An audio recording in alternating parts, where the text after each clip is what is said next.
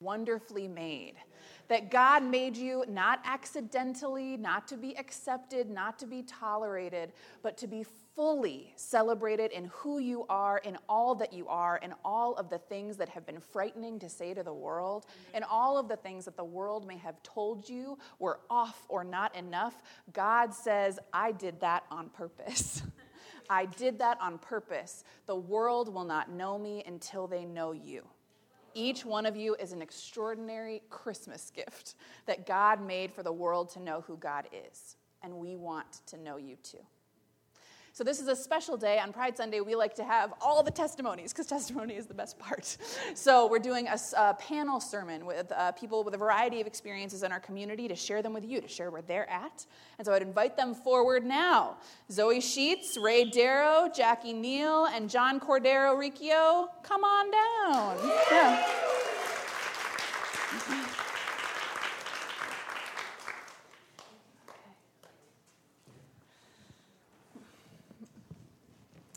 Okay, so first, because each one of you is a gift to us, we'd love to know who you are. So if you could share with the community your name and anything else that you'd like to tell them about what's up with you. Sure. So my name is Zoe Sheets. Um, I've been coming to UVC for a few years. I um, came to UVC originally through the Inclusive Collective, which is our affiliate campus ministry that is housed at UIC, um, and I identify as bisexual. My name is Jackie Neal. I've been going to UVC for about five years now, I think. Um, I identify as lesbian. I prefer she, her as my pronouns. Um, I'm also a physician, a rehabilitation doctor who works at a VA hospital, and so I see lots of different kinds of people all the time. I'm Ray. I use they, them pronouns. Um, I sought out UVC a couple years ago when we moved here from California, and it's kind of like this magical space that I didn't expect to find in Chicago. Um, so, yeah. Hi, my name is John. Um, I uh, prefer pronouns as they, them. Uh, I identify as gay, um, although that's not my only identity, but um, that is just one of them. Um, I'm also a, uh, an immigrant, um, parent, uh, child of immigrants. Um, I am, I'm also a disabled veteran. Um, and, um, you know, I, I think that that's important to say just because um, for the longest time, I think I, I had either identified as one or the other and have never fully embraced my Amen. Um, I didn't turn it on, sorry. Um, uh, I know. Um, also, I, uh, I serve on the uh, board of directors for the Chicago Bridge Project. Um, and uh, I don't know if I mentioned, but this is my third year here at UVC, and, and I found it, and uh, I, you know, I'm in love with this place, so this is home. We do all have um, so many stories and so many identities that are a part of us, and so I encourage you all as that comes up to, to bring that up too. So thank you for sharing that, John. We'll start our first question with you, John. Uh, what does pride mean to you? Um, so, just piggybacking off of what um, what I just said, um, you know, uh, being gay is not just my it's not my only identity. Um, pride to me is embracing all of my identities um, and knowing that um, you know who I am is not because somebody messed up, because my parents did something wrong. pride to me is uh, knowing that that God made me who I am. And, um, you know, I, I'm just so thankful that I found this community to, you know, embrace that and, and, and help me with, with that process. Um, and, you know, to be able to go out and, and share um, what UVC means to me um, is the epitome of pride for me. Um, I would say that pride for me, it always resonates like that feeling of um, when I was younger and I didn't know any other masculine women or effeminate men. And it was kind of like this time when they might show someone on TV that I could see and feel like that life is going to be okay, like I'm going to get older and there's going to be people that I can celebrate being me with. Um, and just it just meant a lot that they were out there and way before it was cool or you know that you could you could do that so for me right around this time of year i always think about um, how pride came to develop and what happened um, in the very beginning when we first started having pride parades which were really protests and protests against um, all of the violence and all of the discrimination against um, the LGBT community. And I was just saying to my wife, I think yesterday or the day before, I feel so thankful that I live in the time that I live in now because if we lived even 20 years ago, we couldn't be married, we couldn't be comfortably raising our family. Um, and so I like to think about where we came from and where hopefully we're going and just be very thankful for what we have. In a similar way, to me, pride means both celebration and resistance. I think um, there's a lot to celebrate about queerness and about different gender expressions and about the way the LGBTQ community um, shows up in the world. And I think there's a lot of the world that doesn't realize that yet. And so I think that pride is, um, is something that we embody more than just one Sunday, um, but it's also a Sunday where we can really say we're here and we're not going anywhere and we love ourselves um, and we know that God loves us too. Um, I also think that for me as a bisexual woman, there have been a lot of times that I have um, had both folks in the LGBTQ community and straight folks tell me that I'm not gay enough or I'm not straight enough, I don't quite belong, I'm in this weird middle ground, I'm confused, I'm seeking attention, the list goes on. Um, and I think that specifically in this space, that hasn't happened to me. And so I think doing Pride in this space is a space where I can say, um, I, I, am bisexual and I love that I'm bisexual and I love the nuanced way it has taught me to look at the world. And so I'm going to celebrate that and I'm going to have pride in that today. Hell yeah.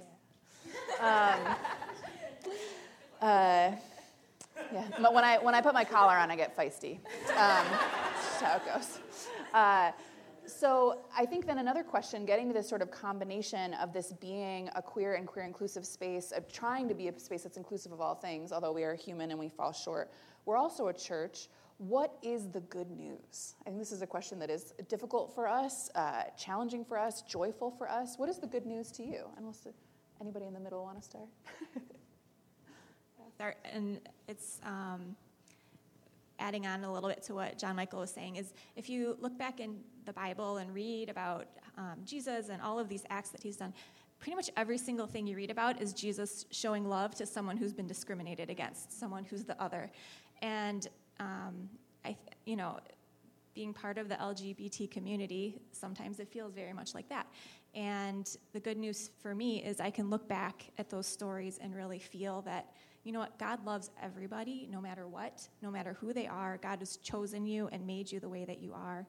And I, you know, I think our community really embodies that and shares, and I really like want to share that with the world. Um, and I, I don't think you can have much better, better news than that.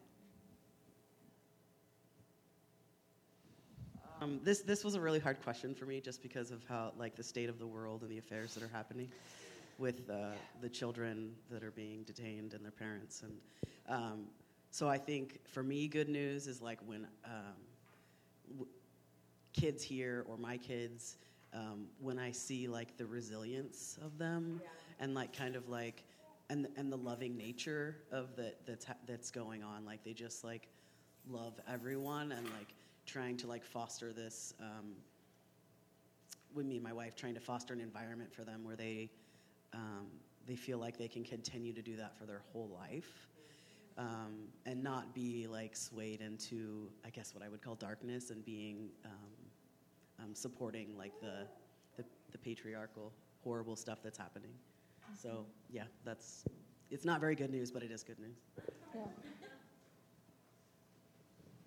Um, I also struggled with this question um, just because um, some of you know the, the background that, that, that I, you know, uh, my upbringing, um, and know that I come from a very traditional family.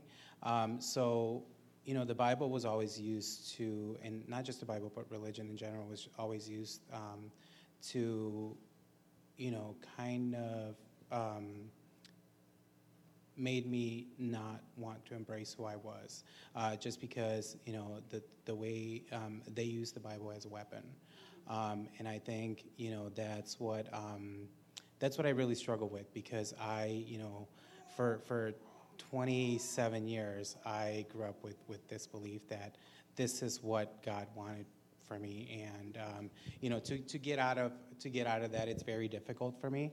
Um, so you know that, that, that that's why I really struggled with this question because I don't I don't think I have an answer honestly, um, because I'm still in in, in that um, in the process of, of really knowing what what the good news is, um, and kind of you know getting rid of bad habits. Yeah, I when I started thinking about this question, I was. Um, also thinking about what is the good news we really need to cling to right now in the in the time that we're in. Um, and the first thing that came to mind for me was just the, the foundational good news, right? That not only are we loved by God, but we were um, created by God in the exact way that we are. Um, and then I started thinking a little bit more about that concept of love. I think we, we throw that word around a lot and we don't always unpack what that means and how that influences um, the way we interact with the world. Um, and I started thinking about the ways that being queer and being a part of the queer community has taught me about love and what it means to fight to love and what it means to love fully and what it means to love um, sometimes in fear and the way that that has impacted members of our community so deeply. And I thought about what Christianity has taught me about love um, and the incredible lessons that I've learned in this space and in other spaces, the examples I've seen of how not to love and also how to love really well. Um, and I realized that those two things combined were why I love the way I love, because those two things intersect. Um, the ways that queerness and Christianity have taught me, they're not mutually exclusive types of love, they are um, a deeply intersecting kind of love that allows me to offer grace to others and myself in ways I think just being queer or just being Christian um, maybe wouldn't.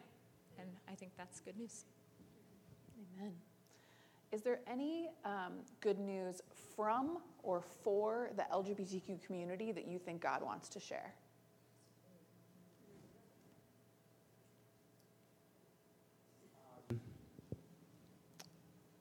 As far, uh, what you know, just just going off of uh, my my last answer again, I, I spent 27 years really um, trying to figure out who I was, you know, and um, it's uh, you know, before I came out, I, I, I, read stories about people coming out, and um, you know, I thought it, there was just one way of coming out, and that's it. You know, but um, unfortunately, that's not the case, and uh, it's a process, and and um, you know, for for me, I want, I wish I had somebody that I can look up to when when I was growing up that that can that could tell me that it's going to be okay. You know that. Um, you know, it's not going to be easy. Um, but you know, at the end of the day, um, you're going to learn to love yourself. Um, I, it, it's taken me a really long time to to get to this point, um, and um, I want you know I want to send that message out to somebody you know that that that maybe um, you know that that may not know where they're at or what you know or may have some questions about their sexuality and and you know to let them know that it's okay you know, you're, you're to come out the other end with, um, with a lot of scars, you know, both internal and, and external. Um, but at the end of the day, you know, it's, it's, it's to be fine. Um, I think uh, something I want to share from the LGBTQ community. Um, Emma and I were talking this morning out in the lobby. Um, we were watching kids walk in, and we said, you know, I, I, said I love seeing kids here. It makes my heart smile. And Emma said, um, I can't, I can't, like, I, I, love seeing them grow up here. I can't imagine that. Um, and I said, yeah, I can't imagine how much differently I would feel about who I am and my identities had I grown up in a space like this. And I think that that's something that's really true um, of, of the queer community. I think that's something we have to offer is this, this um, process, as you said, of, of learning how to fully embrace who we are. And I think that that process of learning to embrace queerness um, applies to other identities too. Um, so I am chronically ill and disabled, and I don't look it, and it is often um, erased in the same way that my bisexuality is erased. And so I think that the experience of being queer has taught me so much about the experience of being disabled and vice versa. And so I think that that is just um, an awesome piece of good news that the queer community has to offer is this um, important lesson, this important life experience of learning about yourself and learning how to pull all those pieces of yourself out into the world. Um, as John Michael said, learning how to strip the masks away and be fully present. Um, and then to the queer community, um, I just want to say I, I'm not in a lot of spaces where bisexuality gets centered. Um, so if you are in this room and you identify as bisexual, I just want to say that you are valid and I see you, and you are not you are not caught in the middle. You are not confused. You will not pick a side one day. You are fully bisexual, and that is beautiful. Um, yeah. Yeah. Also, on the the kids thing, I also think about that every time I see children in this space. And one of the things I think about is something that I've said to some of you, which is um, in this moment, in this time, given our history as the church, a lot of what we do here is like unlearning and healing. And I'm not sure we even know what it's going to feel like when there's a generation that just learned the first time that like the first church they ever went to was this one how different the love and the confidence will feel. Um, I, I don't think we even can understand like what that's going to be like, and I think it's going to be really extraordinary. Yeah, yeah. I'm just going to add on to what you're saying is, and what Ray was saying too is, children are amazing, and um, raising i have two girls i have a six year old and a two year old and so we spend a lot of time talking about how god loves everybody and we love everybody no matter what um, and kind of talking about what to say when someone asks you where your dad is, because um, I would never want my daughter to feel other like you know I felt. And so when Addie, my oldest, was about three years old, she had her first experience with someone asking her, one of her friends that she had you know known since she was a baby, well, why don't you have a daddy? And she just right out. Some, some kids have two moms, some kids have two dads, some kids have a mom and a dad. And her friend just goes, oh, okay, and we just moved on. And the whole time, yeah. we were in the car, so I could kind of see what was happening in the rearview mirror, but um, my heart just stopped. Like, what is going to be happening, right? And it was just passed, like no big deal. And I'm like, oh my gosh, there is hope. there is hope for us. So. Yeah. okay. Is there anything that has helped you along the journey? Anybody's stories, anything you've seen that you want to share with the community? Um, I read Stone Butch Blues, I think, like my first year of college. Stone Butch Blues by Leslie Feinberg. Um, and it was just like this process of like seeing that, um, I guess I should have uh, prefaced with this that I identify as non binary, and seeing that like things are not um, black and white. Like I didn't have to like necessarily decide today what I'm gonna, who I'm gonna be. That I could just kind of like evolve in a process of becoming myself, not necessarily becoming um, a man or a woman. Um, so yeah, that was the b- first book I read that like really resonated and made me feel like a person. What's the book about, I've never heard it. Uh, uh, it's about. Uh, a kid that's par- my parents were great parents, but the, the kid's parents weren't very nice to them, and like everybody treated them poorly because the, the child was more the female identi- uh, the AFAB child was um, more masculine, and so then as they grow up, they you know find feminine women that they um, you know can can date, but they're kind of like, who am I? Who, what am I doing? Like, and then the factory work that happened like in the 60s and 70s, and they would work with men, but they were definitely not treated like men, um, and just kind of like sorting through privileges as well, like knowing like when I'm accepting that privilege or not accepting, but when I'm getting that privilege and that. Repeat the question again, Hannah. Is, are there any? Um, is there anybody's stories or anything that has helped you along the journey that you want to share with the, the group? Yeah, queer hacks. Sorry no yeah, tips and tricks for queer living. Yeah. Um, for me, so I um, do a lot of organizing work and a lot of activism work centered around disability justice, um, and I think that that's deeply intersected with all kind, all of the kinds of justice. But in the disability justice world, we um, talk a lot about the foundations of our movement because the disability justice movement wasn't founded until 2005. Um, so it's super recent, and that's super not okay, but also great that it started. Um, And so the women that started that movement, um, their stories, and the more I've learned about them, um, they are two queer women of color. And because the movement's so recent, I'm learning. Um, like I chat with one of them on Instagram, um, and that's just like amazing to me. Um, and so their stories have been really influential in the way that I have seen the ways my identities intersect um, and how queerness and disability live out in the world. And also they're just their immense bravery um, has fueled me. And they have they they understand how vulnerable the work is. So they put out um, guides and messages about how to cope with the like not so great moments of doing the work. Um, so their stories have been really helpful. And then also just the stories of the people in this space and the inclusive collective. Um, it wasn't until i met rich havard that i knew that um, queer christian people existed um, so the first the first time i got coffee with him and i said You're telling me I can actually be queer and Christian? And he looked up and said, Well, I'm a gay pastor, so yeah. For sure. and so it's the stories of people um, that are in my everyday lived experience that are um, teaching me and helping me learn about myself and allowing me to um, teach as well.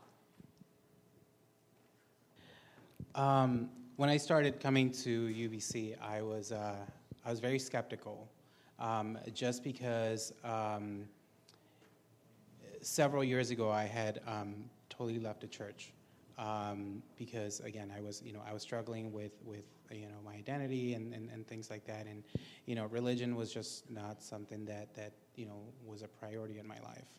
Um, and uh, when I moved to Chicago, I knew I needed to find something. So um, I, you know, I, I, I, spent several months church shopping. Um, I, you know, went to different churches who were, you know, uh, accepting um, or, you know, that, that called themselves progressive, um, but weren't necessarily progressive. Um, and, uh, you know, UVC was really like my last chance. You know, I, like this was the church that I was, you know, like it was either this or nothing. Um, and uh, when I started coming here, Trey was the pastor. Um, and uh, I was I was very skeptical because you know again you know you, you, you just couldn't be gay and a Christian. Um, so I sat in the back row for you know several months. Um, then when Trey left, um, we had uh, uh, pastors from the other sides coming in and, and, and you know uh, doing uh, sermons. Um, it wasn't uh, until Rich um, did his sermon um, and he came out to the church. Yeah. That um, that was the first time that I actually felt connected to this church. Yeah. You know, and and after that, like I started getting more involved with the church, and you know, knowing that that this was the place for me, and um, the fact that Rich was up here, um, you know, being so vulnerable. Um, was so you know was was such a powerful thing for me you know, because again, I was at a point where it was just this or nothing, you know, and, and I'm glad I, you know, I stuck around and, uh, and got to experience that. Yeah. So we're about to go out. Some of you, oh, was there something you wanted to share? No, go. um, so I was just thinking about when I was had first come out, and I was um, in my first year of medical school, and in between the first and second year of medical school, you actually get a summer break. And so I spent my summer um, volunteering in Uganda, and there were six of us who went. And out of the six of, so I was very newly out and trying to figure out what that means to be gay. I didn't really know very many gay people. Um, and out of the six of us, three of us were gay. And which was, you know, shocking to me because I don't think I even knew two other gay people. and so the entire summer we lived as a family and just getting to know um, the other two women and their experiences and what they really shared. And they were both actually pastors' kids, and so we spent a lot of time talking about that intersection between um, two different worlds and how that mixes. And I can't tell you how much that changed my life. Um, coming home and feeling like it's going to be okay. We're about to go out, and if you can't come with us, that's okay. You'll be with us in spirit. We're about to go out and march in the Pride Parade. Uh, we are going to be telling people that we love them, that God loves them, that. Uh, life is a beautiful thing and people are wonderful. Some of us will be protesting the protesters at Make Love Louder. There's always a, a Jesus shouting out love there, which is a lot of fun. What is one thing you want to hear us proclaim today as we go out? What is something we want to be telling ourselves, telling the world, telling God? Um, I think the most important thing for me is that we're not going anywhere. We're, you know, we're here. Um, you know, I, I um, similar to, to John Michael's uh, testimony earlier, you know, I, I, I, feel like a lot of times like I have to put on mask around different people, and you know, there, there's no more mask. Um, you know, like um, be who you are. You know, love yourself. Um, you know, love others, and uh, you know, we're all human. We're, we're here on this earth, and, and you know, we have to treat each other like humans. I think for me, it's just reminding people that um, God loves them, but also just as importantly, there is no external message and no human force that can ever alter or lessen that love. Mm-hmm. Yeah. A lot of us have um, learned over years instincts that tell us that uh, we aren't good or we aren't loved or other people can't find love for us um, and those instincts are not the voice of God.